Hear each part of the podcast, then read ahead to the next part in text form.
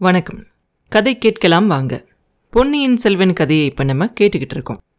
மலையமான் அந்த கடற்கரையோரத்தில் உட்காந்து உட்கார்ந்து கடைசியாக சொன்ன வார்த்தைகளை கேட்ட உடனே ஆதித்த கரிகாலன் அப்படியே ஸ்தம்பிச்சு போய் நிற்கிறான் ஒரு நிமிஷம் என்ன செய்யறதுனே தெரியல. அப்படியே நிற்கிறான் மலைச்சு போய் நிற்கிறான் பார்த்திபேந்திரனும் என்ன செய்யறதுன்னு தெரியாமல் திகைச்சு போய் அப்படியே இருக்கான். அடுத்த நிமிஷமே கரிகாலனுக்கு சிச்சி நம்ம ஏன் இப்படி ஸ்தம்பிச்சு போய் நின்னோம்? அப்படின்னு தோணுது. உடனே தாத்தாவை பார்த்து கேட்குறான் தாத்தா இப்படியெல்லாம் நாடு நகரத்தில் இருக்கிறவங்க எல்லாம் நிறைய பேர் பேசிக்கிறத நானும் கேட்டேன். ஆனால் அது பொய்யா இருக்கும் அப்படின்னு நினச்சேன். நீங்கள் இப்போ சொல்கிறீங்க அப்படின்னாக்க நிச்சயமாக இதை பற்றி தெரிஞ்சுக்கிட்டு தான் சொல்லுவீங்க. இப்படியும் நடக்க முடியுமா? அப்படின்னு கேட்பான் ஏன் நடக்க முடியாது? உன்னோட தாத்தாவுக்கு முன்னாடி உன்னோட பெரிய தாத்தாவான கண்டராதித்த தேவர் தான் சோழ நாட்டோட அரசராக இருந்தார். அவருடைய பையனான மதுராந்தகருக்கு தான் உங்களை காட்டிலையும் அதிகமான அரசுரிமை உண்டு. அப்படின்னு சொல்லுவார் மலையமான். இல்லவே இல்லை. அந்த முழு அசடன் நாலு வார்த்தை பேச தெரியாதவன் கையில வாழை எடுக்க தெரியாதவன் பெண்ணா பிறக்க வேண்டியவன் தெரியாம ஆணா பிறந்துட்டான். அவனுக்கு இந்த ராஜ்ய உரிமையா? பால்மனம் மாறாத பன்னெண்டு வயசுல போர்க்களத்துக்கு போய் வீரபாண்டியனோட தலையை கொண்டு வந்த சிங்கம் தோல்வி அப்படிங்கிறதே தெரியாத வீராதி வீரர் ஆதித்த கரிகாலருக்கு உரிமையா? ஐயா மிலாடுடையாரே வயசானதுனால என்ன உங்களுக்கு அறிவு கிரிவு மங்கி போயிருச்சா என்ன? அப்படின்னு ரொம்ப கோவமாக கேட்பான் பார்த்திபேந்திரன். உடனே கரிகாலன் அவனை அதட்டி சும்மா இருக்க சொல்லிட்டு தாத்தா கிட்ட கேட்பான் தாத்தா எனக்கு இந்த ராஜ்யம் ஒரு பெரிய பொருட்டு இல்லை ஏன்னா என் கையில் இருக்க வாளோட உதவியோட நான் இந்த மாதிரி ஒரு பத்து ராஜ்யத்தை நானே ஸ்தாபிச்சுக்குவேன். ஆனா இதுல எது நியாயம்? முதல்ல மதுராந்தகனுக்கு தான் ராஜ்யம் அப்படின்னு சொல்லியிருந்தா நான் குறுக்க நின்றுக்க மாட்டேனே. நாடறிய அறிய நகரம் அறிய மக்கள் எல்லாரும் அறிய எனக்கு தான் அரசுரிமை அப்படின்னு இளவரசு பட்டாபிஷேகம் செஞ்சுட்டு இப்போ எப்படி இப்படியெல்லாம் மாறலாம்? உங்களுக்கு இதில் சம்மதமா? அப்படின்னு கேட்பான். எனக்கு சம்மதம் இல்லை. ஒரு நாளும் நான் சம்மதிக்க மாட்டேன். நீ சம்மதிச்சு ராஜ்யத்தை மதுராந்தகனுக்கு கொடுத்த என் வாளாலேயே உன்னை வெட்டி கொன்னுடுவேன். அதுக்கப்புறம் உன்னை பெத்த அம்மாவையும் நான் வெட்டி கொன்னுடுவேன். அவளை பெத்த தகப்பனான என்னையும் என் கையாலேயே நான் வெட்டிக்கிட்டு செத்து போயிடுவேன் என் உடம்புல உயிர் இருக்கிற வரைக்கும் இந்த சோழ ராஜ்யம் உன்னை விட்டு போக விட மாட்டேன் அப்படின்னு சொல்லி ரொம்ப ஆவேசமாக சொல்லுவார். உடனே பார்த்திபேந்திரன் அப்படி சொல்லுங்க தாத்தா அப்படி சொல்லுங்க அப்படி சொல்லுங்க அப்படின்னு சொல்லிக்கிட்டே ஓடி வந்து மலையமான கட்டி பிடிச்சிக்குவான். அப்படியே அவன் கண்ணிலெல்லாம் ஆனந்த கண்ணீர் வரும். கரிகாலன் கொஞ்ச நேரம் ஆழ்கடலையே பார்த்துக்கிட்டு இருப்பான். அப்புறம் தாத்தாவை பார்த்து தாத்தா உடனே ஒரு படையை திரட்டிக்கிட்டு தஞ்சாவூருக்கு புறப்படுவோம்.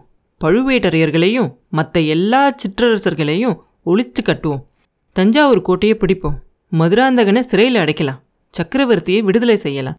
உங்களோட ஆசிர்வாதம் மட்டும் இருந்தா போதும். நானும் பார்த்திபேந்திரனும் சேர்ந்தா எங்களை வெல்லக்கூடியவங்க இந்த உலகத்துல யாருமே இல்லை அப்படின்னு சொல்லி ரொம்ப பெருமையா சொல்லுவான். உங்களை போர்ல ஜெயிக்க யாராலையும் முடியாது. உண்மைதான். ஆனா சூழ்ச்சியும் சதியும் செஞ்சா நீங்க என்ன செய்வீங்க?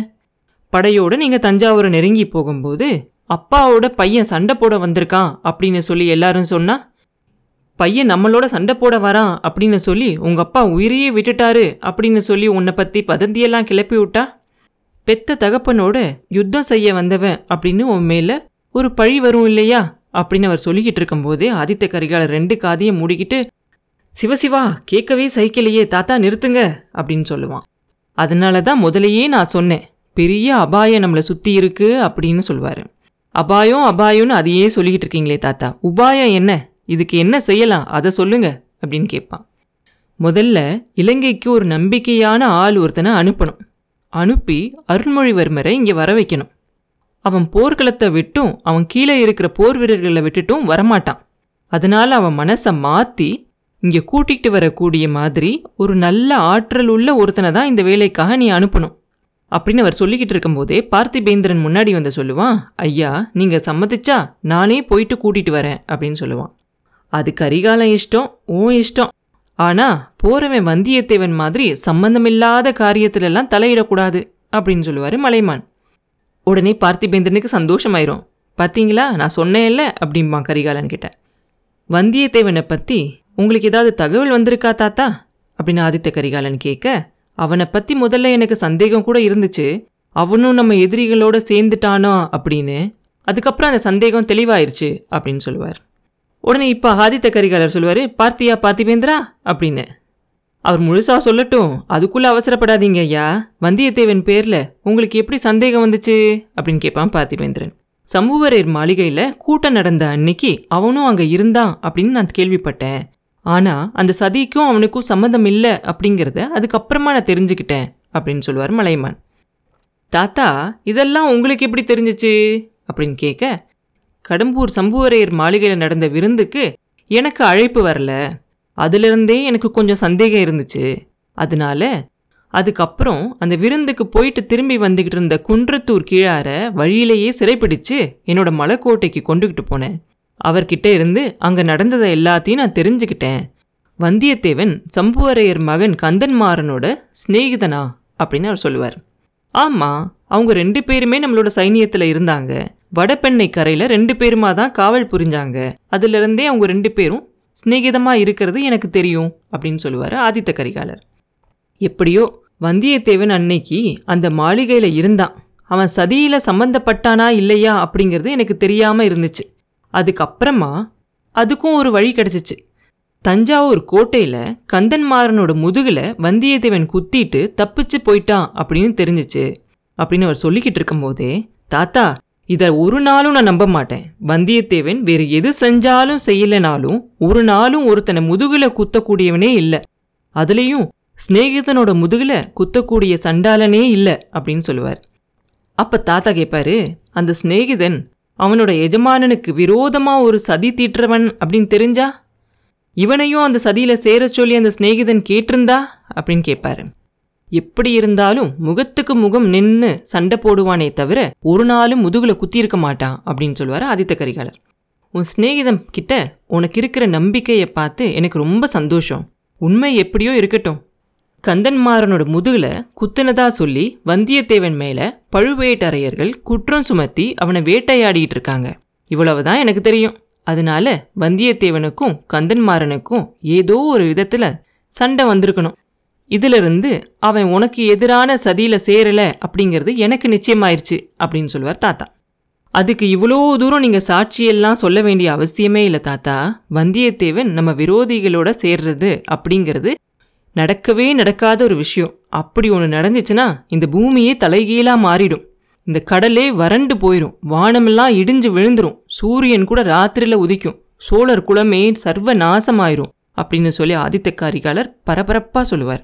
அப்போ பார்த்திபேந்திரனும் சொல்லுவான் இளவரசர் சொல்கிறத நானும் ஒத்துக்கிறேன். வந்தியத்தேவன் ஒரு நாளும் நமக்கு துரோகம் செய்ய மாட்டான் எதிரிகளோட சேர மாட்டான். அவனை பத்தி நான் சொல்ற குற்றம் ஒன்னே தான் அழகான பெண் முகத்தை பார்த்தா வந்தியத்தேவனோட தலை அப்படியே கிரிகிருத்துரும். அவனோட மதியே மயங்கி போயிடும் அப்படின்னு சொல்லுவான். இதை கேட்ட உடனே ஆதித்த கரிகாலர் சிரிச்சுக்கிட்டே சொல்லுவாரு அது தெரிஞ்சதுனால தானே சக்கரவர்த்தி கிட்ட ஓலையை கொடுத்துட்டு இளைய பிராட்டி கிட்ட போக சொல்லி அவன்கிட்ட சொல்லி அனுப்புனேன். இளவரசியை ஒரு தடவை பார்த்துட்டா அப்புறம் அவன் தப்பிக்கிறது எப்படி? அவளோட அடிமையாவே இருக்க வேண்டியது தானே அப்படின்னு சொல்லுவார் உடனே மலையமான் சொல்லுவார் ஓஹோ அப்படியா வந்தியத்தேவன் கிட்ட சொல்லி அனுப்புன? எனக்கு தெரியாம போச்சே. தஞ்சாவூர்லேருந்து கிளம்பினதுக்கு அப்புறமா வந்தியத்தேவன் கிட்ட இருந்து ஏதாவது செய்தி வந்துச்சா? இல்ல இளைய பிராட்டி கிட்ட இருந்தாது ஏதாவது செய்தி வந்துச்சா? அப்படின்னு கேட்பார் ஒவ்வொரு வினாடியும் எதிர்பார்த்துக்கிட்டே இருக்கேன் தாத்தா. இது வரைக்கும் இன்னும் ஒன்றுமே வரல. அப்படின்னு சொல்லுவார் கரிகாலர். அருள்மொழி இங்கே வந்ததுக்கு அப்புறமா உன்னோட சகோதரியையும் இங்கே வர சொல்லி சொல்லிடு அப்புறம் நமக்கு ஒரு கவலையும் இல்லை. இளைய பிராட்டி வந்துட்டா எல்லா யோசனையையும் அவகிட்ட விட்டுட்டு அவ சொல்றபடி நம்ம கேட்டு நடக்கலாம் அப்படின்னு சொல்லுவார் தாத்தா. தாத்தா இந்த விஷயத்துல வந்தியத்தேவனை காட்டிலையும் நீங்க ரொம்ப மோசமா இருக்கீங்களே அப்படின்னு கேட்பாரு கரிகாலர். ஆமா கரிகாலா உன் சகோதரி ரெண்டு வயசு குழந்தையா இருந்தப்பவே கொடுங்கோலை கையில பிடிச்சிட்டா. என்னையும் உன் பாட்டியையும் உங்க அப்பா அம்மா எல்லாரையும் அவ இஷ்டப்படி ஆட்டி வைப்பான் இப்போ கூட என் விஷயத்தில் அப்படிதான். அவ வச்சது தான் எனக்கு சட்டம் கரிகாலா. உன் சகோதரியை பற்றி சொன்னேன்னு சொல்லி அதை நீ உனக்கு குறைவாக நினச்சிக்காத. அது உனக்கு பெருமை தான் இளைய பிராட்டி குந்தவையை போல அறிவு படைச்சவங்க ஆண்கள்லேயும் சரி பெண்கள்லேயும் சரி இதுவரைக்கும் பிறந்ததே இல்லை. நம்மளோட முதன் மந்திரி அனிருத்ர பிரம்மராயர் எப்படிப்பட்டவர்ங்கிற உனக்கு தெரியும் இல்லையா? அவரே இளைய பிராட்டி கிட்ட போய் யோசனை கேட்பார் அப்படின்னாக்க வேற என்ன சொல்லணும்? அப்படின்னு மலையமான் ஒரே பரவசமா பேசுவார். வந்தியத்தேவன் மேல எப்பயுமே கொஞ்சம் பொறாம கொண்ட இந்த பார்த்திபேந்திரன் அதெல்லாம் சரிதான் யார் இல்லைன்னு சொன்னாங்க. ஆனா ஒருவேளை வந்தியத்தேவன் இளைய பிராட்டிய பார்க்கறதுக்கு முன்னாடி வேற ஒரு பெண்ணோட முகத்தை பார்த்து மயங்கிட்டானா என்ன செய்யறது?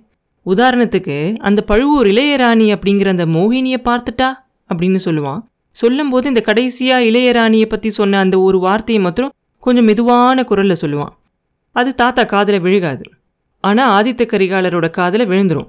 விழுந்த உடனே அவர் திரும்பி பார்க்கும்போது அவரோட கண்கள் அப்படியே தீப்பொறி மாதிரி செவந்து முறைச்சி பார்ப்பார் பார்த்திபேந்திரனை. அப்படியே ஒரு நிமிஷம் அவனுக்கு கதி கலங்கி போயிடுவான் மலையமான் அந்த பாறையிலேருந்து எந்திரிச்சு நின்று பார்த்திபேந்திரா நீ நாளைக்கே இலங்கைக்கு புறப்படுறதானே? வாலிபர்களான உங்களுக்கெல்லாம் பேசுறதுக்கு எவ்வளவோ விஷயம் இருக்கும்.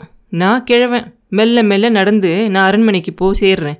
நீங்கள் பேச வேண்டியதெல்லாம் பேசிட்டு சாவகாசமாக வந்து சேருங்க அப்படின்னு சொல்கிறார் அவர் கொஞ்சம் தூரம் போனதுக்கு அப்புறமா பார்த்திபேந்திரன் ஆதித்த கரிகாலனை பார்த்து சொல்கிறான் அரசே என் தலைவா உங்கள் மனசில் ஏதோ ஒரு சங்கடம் இருக்குது ஏதோ ஒரு வேதனை உங்களை போட்டு அரிச்சு எடுக்குது.